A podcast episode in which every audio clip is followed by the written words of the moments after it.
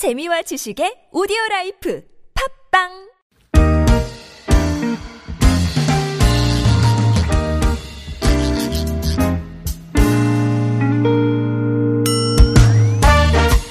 서울 속으로 2부 시작됐습니다. 오늘 목요일이고요. 노무상담으로 함께 하시는 날이죠. 이원석 노무사 스튜디오로 모셨습니다. 안녕하십니까? 네, 안녕하세요. 자, 구글 플레이나 애플 앱스토어에서 TBS 애플리케이션 내려받아 설치하시면 무료 메시지 보내실 수 있습니다. 카카오톡도 TBS 라디오와 풀친 맺으시면 역시 무료로 참여하실 수 있고요. 샵 0951번 유료 문자입니다. 단문 50원, 장문 100원의 정보 이용료 추가됩니다.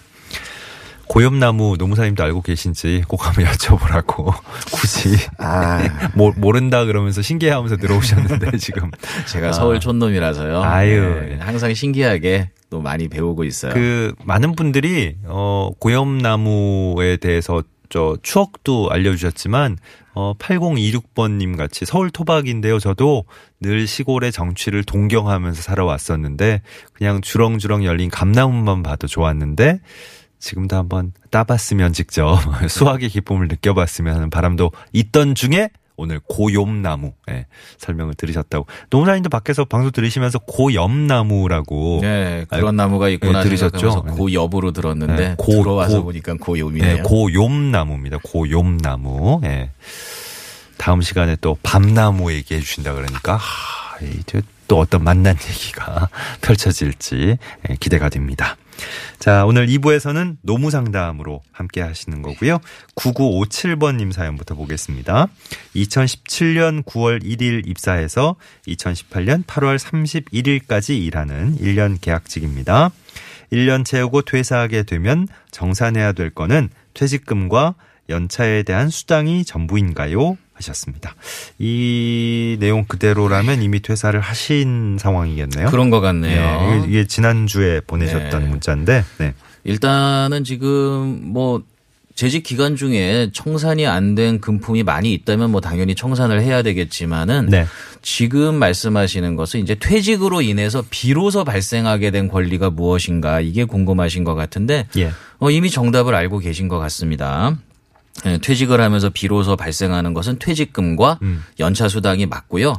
질문에서 연차 26개가 맞느냐 이렇게 질문해 주셨는데 그것도 정확하게 말씀을 해 주셨어요. 그래서 일단은 26개가 어째서 26개인지는 질문 주신 분께서는 알고 계시겠지만 제가 좀 청취자분들을 위해서 좀 설명을 좀 드려야 할 것 같습니다. 26일이 나오는 거예요? 1년 딱 채우고 나오시면? 1년을 딱 채웠을 때 연차가 26일이 발생한다라는 게 어떤 의미인지 우리가 종전 근로기준법에 따르면 연차 유급휴가는 1년을 근무할 때에 15일이 발생합니다.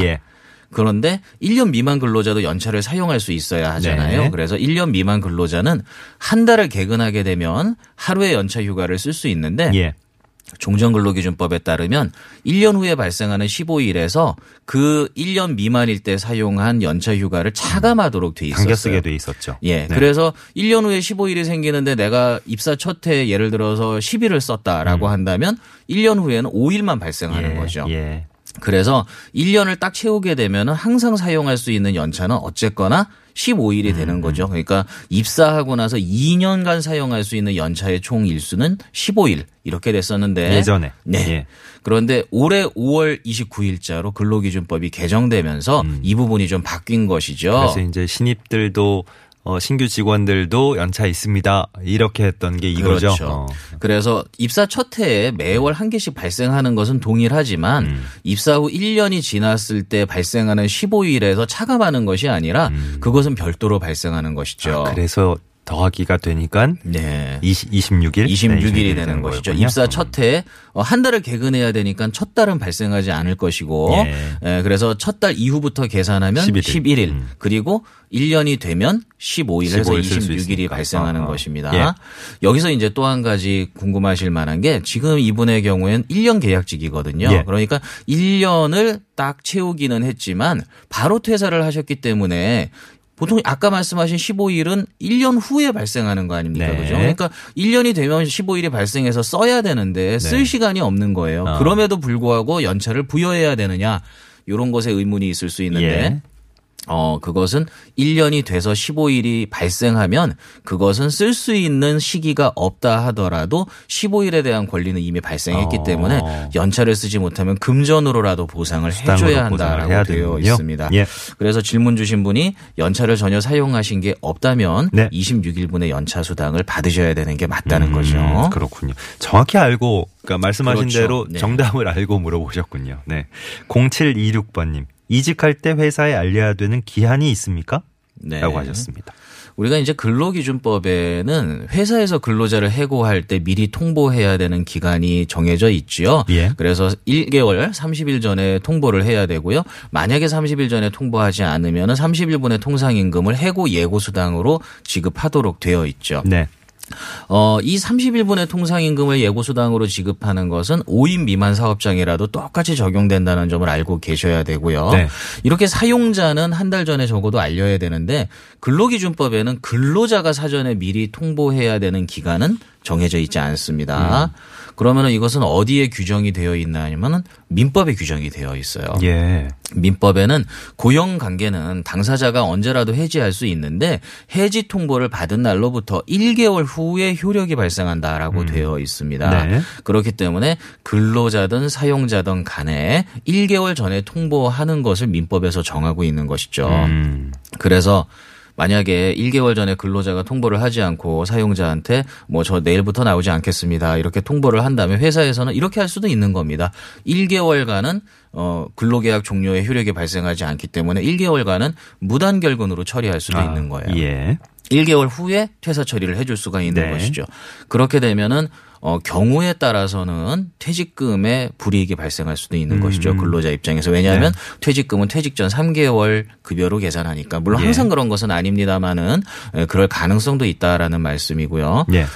또 한 가지 이제 말씀드릴 수 있는 건 근로자가 회사에 사전 통보하지 않고 갑작스럽게 퇴사함으로써 회사에 손해가 발생하는 경우가 있을 수 있습니다. 네. 그런 경우에는 회사는 그로 인해서 발생한 손해에 대해서 근로자한테 손해배상을 요구할 수도 있게 되어 있어요. 물론 예. 업무 특성에 따라서 다르겠지만 충분히 있을 수 있는 일이 되겠죠. 어쨌든 한 달이란 기준이 이제 민법에서 정한 기준이고 네. 아마 대부분의 회사에서 취업 규칙 정하실 때 취업 규정 정하실 때 이런 기준을 준용하시겠죠? 그렇죠. 회사에서 취업 규칙에 보통 근로자가 퇴사를 하기 전에 얼마 전에 통보해야 한다라고 하는 규정을 두고 있죠. 물론 네. 내부 규정이기 때문에 사법상 효력은 없다 하더라도 네네네. 대개는 그 규정을 두고 있고요. 그 규정은 네. 준수를 하는 것이 바람직할 예. 것으로 생각됩니다. 네네. 다사랑님, 네. 회사 대표의 사망으로 인해서 회사가 폐업일 때도 실업급여 대상이 됩니까? 라는 질문입니다. 네. 일단은 실업급여는 근로자가 비자발적인 사유로 퇴직을 한 경우에 발생을 하게 되는데요.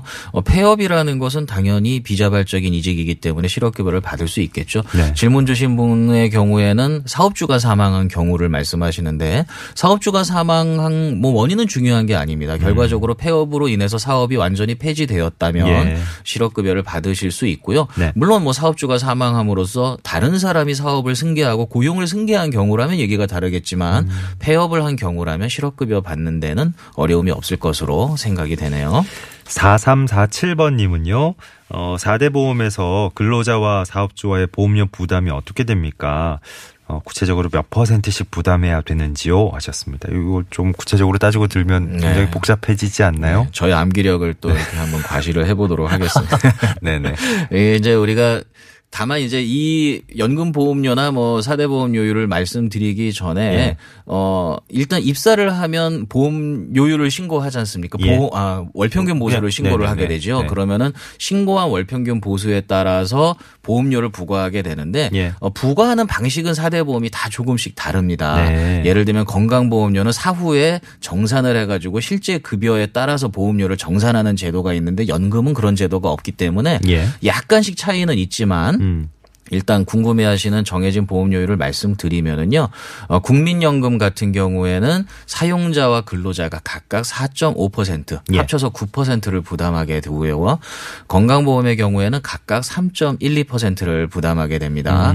그리고 이제 장기요양보험이라는 게 있죠. 장기요양보험료는 건강보험료에 7.38%를 부담하게 되죠. 네. 그다음에 이제 고용보험인데요. 고용보험은 근로자와 사용자가 부담하는 게 조금 다릅니다. 어허. 고용보험료에서 실업급여에 해당하는 부분은 0.65%를 아하. 근로자와 사용자가 각각 부담하게 돼요. 예. 그런데 고용보험은 실업급여만 있는 게 아니라 여러 가지 고용안정사업에 소요되는 예산이 있는데요. 그것은 사용자만 부담을 합니다. 네. 사용자가 이제 그것은 0.25%에서 0.6%까지 차등적으로 부담을 하지요. 근로자 수에 따라서. 네. 그래서 사용자는 최소 0.9%를 부담하게 되는 거죠. 네. 산재보험의 경우에는 근로자는 전혀 부담하지 않습니다. 사용자만 부담을 하는데 산재보험 요율은 업종에 따라서 차등적으로 정해집니다. 왜냐하면 네네. 업종에 따라서 위험 부담이 좀 달라지기 때문에요. 네. 업종에 따라서도 정해지고 그리고 당해 사업장에서 발생한 어떤 산재 사고, 산재 보상이 얼마나 많이 지출되었느냐 여기에 네. 따라서도 조금 달라지게 되죠.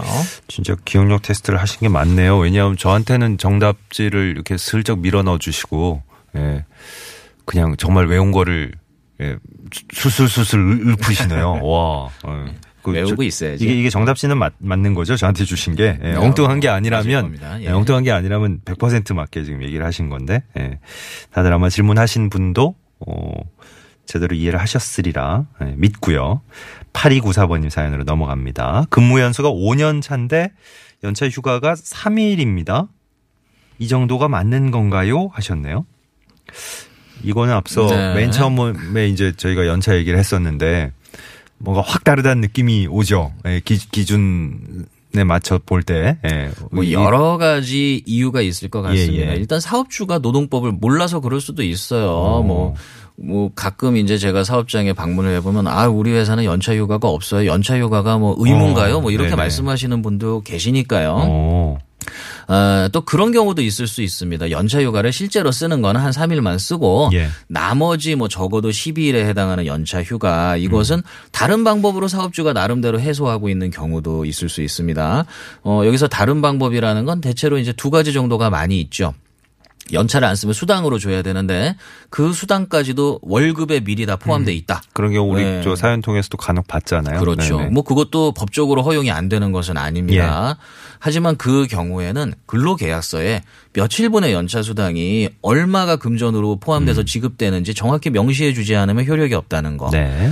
그다음 두 번째로 많이 사용하는 방식이 이제 우리 공휴일, 빨간 날 이런 거를 연차 휴가로 대체를 하는 겁니다. 그럼 그때 다 쉬는 걸로. 네, 빨간 날을 그냥 근무일이다 이렇게 해놓고서 대신에 그날은 연차 휴가로 대체한다라고 하는 것인데요. 네. 이것은 좀 더 까다롭습니다. 근로자 대표를 정해서 그 근로자 대표와 별도의 서면 합의가 있어야 되는 것이죠. 그 서면 합의가 없다면 무효죠. 네.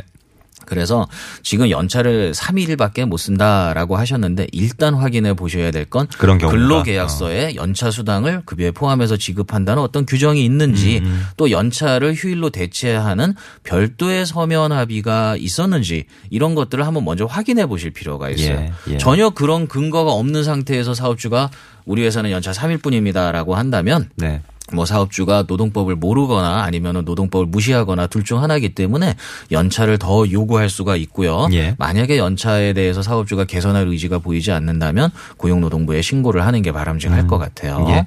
8050번님 안녕하세요. 연차 발생되는 사업장 기준이 어떻게 됩니까? 1인 사업장 언제나 법적으로 연차 받을 수 있는 겁니까?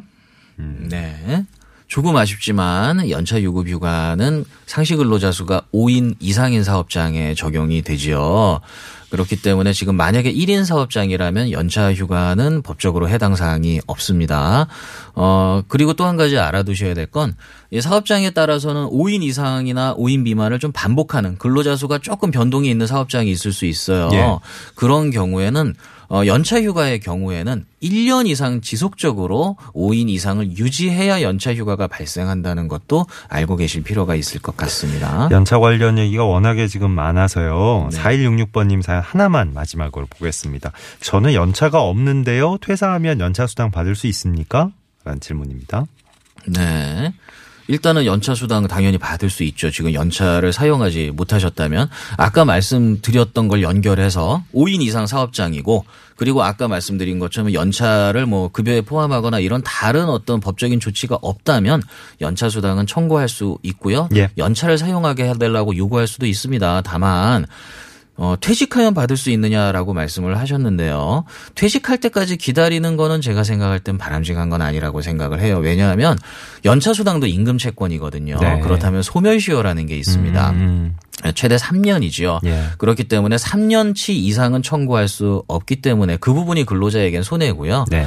사실 연차휴가라는 건 금전이 목적이 아니라 근로자의 어떤 휴식과 건강을 위한 것인데 그렇죠. 그것을 퇴직 때까지 기다릴 필요는 없다고 생각해요. 네. 그리고 사업주가 진짜 근로기준법을 위반하겠다는 의지가 있는 게 아니고 정말 몰라서 그런 거라면 예. 근로자분이 일깨워줄 필요도 있습니다. 그렇기 때문에 근로자 입장에서는 사업주한테 연차에 대해서 말씀을 드리고 예. 이 부분에 대해서 어떻게 개선할 건지 좀 요구를 하는 이런 과정을 좀 거치신 네, 후에 네. 신고를 하든지 하는 방법을 쓰시는 게 좋을 것 같아요. 예. 자, 오늘 노무상담 이원석 노무사와 함께한 시간이었습니다. 오늘도 감사했습니다. 네, 감사합니다. 고맙습니다. 평소에는 고용노동부 1350번이나 전화 120번을 통해서 각 자치구별 시민 명예노동 옴부즈만 제도 이용하셔도 좋겠습니다. 네, 고맙습니다. 4684번님, 이번 주도 벌써 절반이 훌쩍 지나간 목요일이네요. 하늘은 비라도 금방 내릴 것 같이 구름 잔뜩 끼어 있고 오늘도 정성 가득 담긴 방송 덕에 즐겁게 일하고 있습니다. 네, 저희가 고맙습니다. 이런 사연 들을 때마다 부쩍부쩍 힘이 나고 또 힘을 내야 되겠네요. 4708번님이 오마이걸 새 노래 신청하셨는데 예. 그러고 보니까 저 내일 나오실 노중훈 여행 작가가 오마이걸의 왕팬이신데 예. 내일 나오시면 한번 또 예. 들어드릴 기회가 있지 않을까. 지금 시간이 너무 없어가지고요. 오늘 노래는 못 들려드릴 것 같아요. 예.